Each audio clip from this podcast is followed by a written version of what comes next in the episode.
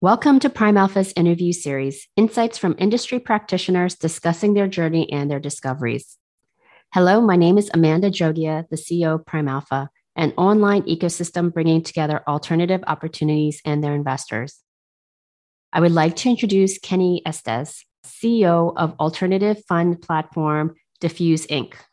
Through his unique experiences, Kenny spotted an opportunity to apply his tried and true capital market strategies to the emerging digital asset class by launching cutting edge crypto investment funds.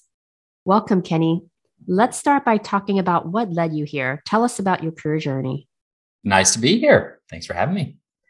Let's get started by talking about what led you here and tell us about your career journey. Yeah, it's a bit meandering, I think is probably the right way to describe it. So I think you touched on it on the intro there a little bit, but I'll do the full version. So I actually started in high frequency trading when I was 18. It was just the stereotypical. I joined a 15 person startup. This would have been 2001, 2002, something like that, long before high frequency trading was actual thing. I was there for 10 years, six years in Chicago, four years I actually helped kind of spin up and run the London operation. And I left just before we completed an acquisition to be a 1500 person public company. So it's a very, very interesting experience right out the gate there. While I was doing that on the side, I started spinning up boutique investment funds. So after the 08 crash, I did a handful of single family residential cash flow real estate funds, which that was the right time to buy there. So it was perfect. And then about five years ago, I spun up a venture capital fund called Wesley Ventures, which exclusively invests in B2B fintech. Fintech, everybody knows what it is right now. Five years ago, not so much. So again, right place, right time. That worked out pretty, or is working out pretty well.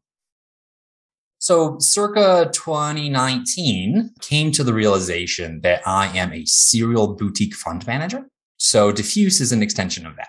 So we scour the world literally to try to find very high alpha, non correlated, more esoteric investment strategies across the alternative landscape.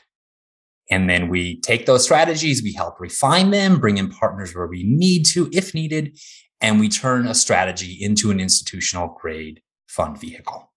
So we are, as far as we know, the only alt fund incubator. So it's a relatively unique position. Now we do that across a fair number of alternatives, but the sheer amount of opportunity in digital assets right now, we couldn't really justify not focusing primarily on that. So we're 80 to 90% focused on launching our digital asset funds. Again, each of which has a very specific investment strategy and risk profile. We have our third fund coming online on September 1st, which will make it three funds in three months. So we're, we're very much heads down in digital assets you have such an interesting background having started when you were 18 and the fact that you're a serial fund manager and really opportunistic because you did real estate, you did digital, you did VC. I feel like there's a really interesting story of that being opportunistic component to your background. Yeah, I, I think it's interesting. I don't I don't know that everybody else would agree with that. It's kind of been a theme for me. And actually, right before we started talking here, we were talking about it that 18 was accepted and was going to go to the Air Force Academy. And I, on a lark, had my friend give his dad a resume at the first high frequency trading firm or one of the first high frequency trading firms. And I, I don't know what it was. I'm just like, this is just so different than anything else that we'd run across. There's a lot of opportunity. These are people are wicked smart. And it's, it's a good deal of effort to get into the Air Force Academy. So it was just, mm, no, I'm not going that direction. I'm going to go to this other thing because it's just so interesting. And that's really been the, the guiding star, the true north, as it were, where me, myself, Isla, everybody on the team, it's like, what is cool? What are people spending a lot of time on? Where everybody knows a bunch of smart people that do some really esoteric stuff. Why? Right. And then just try to figure that out. And if you can figure that out in a meaningful way, and especially with my lens of, okay, how can we not only learn how this works, but also make profit? right? Like we want to make a good solid P&L, but invariably it's these new random bleeding edge types of technologies or opportunities, whatever the case may be, which present the highest opportunity. Because there's so few people that even understand how the space works. And of the people that do understand how the space works, none of them know how to manage a fund. So if we can be kind of the institutional grade rails to these strategies, and it gives us a chance to always stay at the front and be continually curious, everybody comes away a winner. I totally agree with you. So why digital assets as the next thing? I was a crypto bear for a long time. Actually, if you go to my real estate posts, I was actually a blog post writer on the platform for a while, explicitly like super bearish Bitcoin. It wasn't until decentralized finance came along that I really turned. And that decentralized finance is taking services and tasks traditionally performed by financial institutions and finding a way to do them in a decentralized manner. So there's no people, right? So you don't have the bureaucracy, you don't have the executive comp, you don't have the golden parachutes. It's a much more efficient way to go about it. With that, that is a huge market. There's a lot of revenue inside of financial institutions, which is being serviced in a very inefficient way. So once I started seeing they're taking individual things, they started with lending, then they moved to market making, which again, high frequency traders, that's right up my alley. And there's just so much opportunity of unbundling these financial institution services and doing them more efficient. That was the first time where I'm like, okay, yeah, this totally makes sense if they can deliver on that promise. So that really only started happening last summer. So it's, it's less than about a little over a year old at this point and growing like a weed. The yields that you can make from like our funds doing the yield farming are just, let's just put it this way. I went to University of Chicago, right? Eugene Fama won Nobel Prize, basically proving why a lot of these opportunities shouldn't exist, right? Efficient market hypothesis, all that stuff. It's weird to be in an environment right now where that doesn't seem to be the case. And I think that's just a function of there's no institutional capital in there. The people that understand how these trading strategies work, they again, they don't know how to manage money. So you don't have those yields being compressed with all the capital that you would expect in a well-functioning market. Yeah, the inefficiency brings that yield. So, how do you help your clients? So, the clients in this case would be the investors. What we do is we try to very carefully think about investor segmentation. So, if you're an allocator, the offerings in the market right now are very broad and largely discretionary. So, you want to go invest in a crypto hedge fund, right? They're going to invest in what they want to invest in, which makes it a little bit difficult actually to underwrite like what is the risk profile or is it just more of a oh their strategies trust me? Like eh, we never really been a big fan of that. We kind of play around on the balance sheet. We do a lot of the trading in house and once we kind of get our hands around it then we tease it out into a very clear investor segment target. So as an example the first one we launched is an index fund top 30 market cap weighted. That is for people who don't have any exposure to crypto. And they just want the basics. I want to put some money in here, 100 bips, 200 bips in my portfolio, and I want the overall market exposure farmers would be very proud of that. Right? Like that's the efficient market in its simplest, where it's a passive vehicle and the fee structure is around that as well. Polar opposite, you have these DeFi funds. The second fund we launched is called StableFi, and we invest in decentralized finance, DeFi pools, using what's known as a stablecoin. So the stablecoin is pegged to the US dollar. Because the principal, if you think about it more traditional terms, the principal we're investing is pegged to US dollar. So it's market neutral. We don't care whether crypto goes up or down because we're not going to make a lose principal based on the crypto market's movement. But what we do get is very high yields from staking in these DeFi pools. So the investor segment we're trying to go after there is sweep accounts. You have some cash. You don't need it for four months. Drop it with us. You're going to get about 100 times the return you will in your bank account. And you can call it back at a month's notice because we have monthly return. And the third product is MaxFi. MaxFi, the segment we're going for there is it's all the yield farming, slightly higher yields because you get higher yields from non-stable coins. But rather than staking stable coins, we're staking the blue chip cryptos. Think Bitcoin, Ethereum. So that not only do you get the high yields, but you get the market exposure. And if there's any appreciation, kind of double win. That one, not a very good sweep account. But it's really good if you're long crypto as a personal like philosophy because we can really expand on your returns crypto is evolving so fast or changing so fast. Since starting your firm, how have you pivoted your thesis or business and why? We actually started with this kind of part fund incubation model, and then part there's this syndicate concept of like as deals, especially on the venture side, come through, we syndicate. The latter, we we ended up moving away because a the solution I came up with was, overly complex, and b it didn't scale very well. So then we went into fund incubation, and then it's hey, we're in alternatives where in alternatives. And we actually have a fair amount that's not digital assets. But then probably Q1, Q2, something like that this year, we realized that just because there is so much opportunity, you just have to focus on digital assets.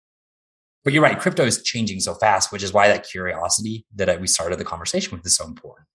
It's like, as an example, one of, and I think it's the largest or the fastest growing game ever is a platform called Axie Infinity. Don't quote me on these numbers, but it was something like four or five months ago, the revenue was zero. July was a billion dollars, like fast growing. And it's a completely different way of organizing workflows. The game itself is a toy, right? It's, it's basically Pokemon. But the way it works is you have to buy these Pokemon to start playing the game. And the more you play, the more you can breed these Pokemon and then sell them to people that are coming into the game.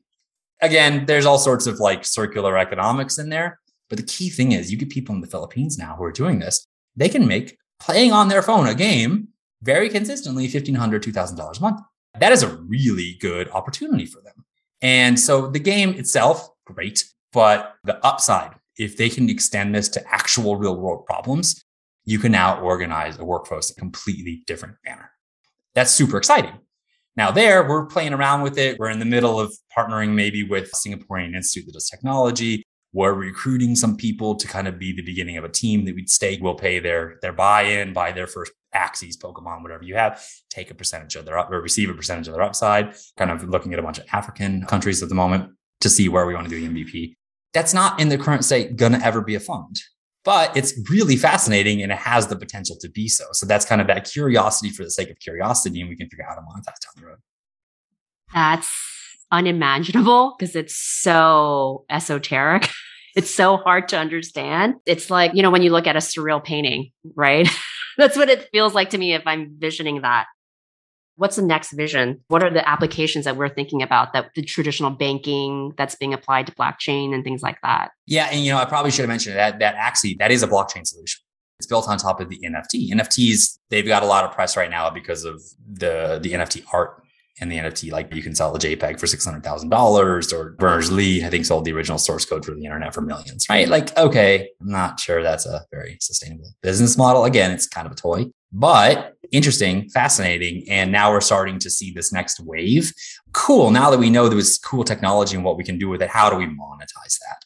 And so I think that NFTs, I think that play to earn is the, the thing that we're spending a lot of time trying to figure out right now because it just has so much potential to change fundamentally how we work.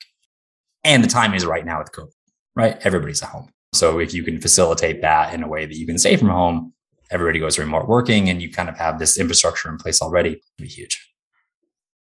So at Diffuse, you guys have a weekly webinar. So I think anyone who wants to keep up to date because it is changing so much, mm-hmm. um, check out your website. All the topics are listed, so they should attend. Totally. Thank you for the plug. Really appreciate that. Diffuse Tap, the format is it's an hour and 15 minutes. We have a speaker come in to talk about something. We've had a lot of crypto celebrities. We've had the drummer for the Smashing Pumpkins talking about music tech. We've had PayPal Mafia talking about their venture funds. It really does run the gamut but the audience is all alternative investors, GPs, LPs, or supporters. So every week it's something new. Today was crypto. And then the other 45 minutes, actually, we take the audience and break them up into small groups of four or five, just network. Again, like I'm a big fan of the curiosity and just kind of keeping finger on the pulse. So all we get out of it is the ability to listen. Like, what do people care about? What's interesting? And they're all kind of self-selected to be, well, A, pretty intelligent and then kind of just curious. So just, it allows us to continue the idea generation. That's awesome. I personally invested in a background check company called KarmaCheck, um, mm-hmm. started by Eric Ly, co-founder of LinkedIn. That's all built on the blockchain. I thought, wow, that's makes a lot of sense if you think about that kind of background data. All right, here's my favorite question. What do you think is your superpower and why? We've already hit on a couple times. Curiosity, we just want to go figure stuff out, find what's cool people, cool, interesting, smart people are working on, and go understand why they're spending their time there. That requires a significant amount of open mindedness because I know I am very argumentative and very cynical as by by my nature. So like it has to be an explicit choice to be like, no, don't just immediately say no because it sounds silly. Go figure out why people care about it first and you see where it goes. And then the other one is just doing the work. I can't really emphasize that enough. Just great, you've done this thing, great, you're, you're playing around with this over there. What do you do next? And like, here's the 20 steps. Just go do the first one. And it's it's amazing how many ideas just die there, right? Like I don't want to roll up the work. Like these funds we spun up, because we're institutional grade, they're trying to create institutional grade packages. We need legit service providers. So it probably took us two to 300 hours of interviewing auditors and fund admins and accountants and fund formation attorneys who are respected by Wall Street, but then also find the ones that understand crypto. That is a very small subset and took a significant amount of time. Not many people really want to do that. We're kind of the lucky ones, I guess. I was talking to a gentleman, his name is Les Brun. He was the founder of Hamilton Lane. And he said, Amanda, an idea is just an idea. Right. Right. And that's it. And I, I keep telling people, I'm like, you got to do the work. Right. Like, if you don't, nothing's ever going to come out of it. And I'm like, oh my gosh, everything you're saying. I'm like, yes, yes, yes. it's, and this is maybe a bit self serving. So I've, I've done some venture investing with the fund there. People are always like, oh, you need to sign an NDA for this idea. Like, no, we don't. We're not going to sign an NDA because frankly, your idea is not worth anything. Period. Like I'm sure it's a great idea, but the odds that it's just going to come into an overnight success is almost zero. Your, maybe that idea is worth, I don't know, 3% of the long-term enterprise value. The other 97% is actually the execution. That's it. Execution. Thank you, Kenny. Amazing. I'm definitely going to be attending your weekly webinars. I think I'm smarter than the average, but man, it's hard to keep up there's a lot going on out there, which is why we outsource it. I just get to sit and ask questions and make dumb jokes. It's brilliant. I like dumb jokes. there you go. All right. We'll drop in the contact information, your website information to the events, and excited to have you back to talk more about digital assets. No, that's great. Thank you very much for the time.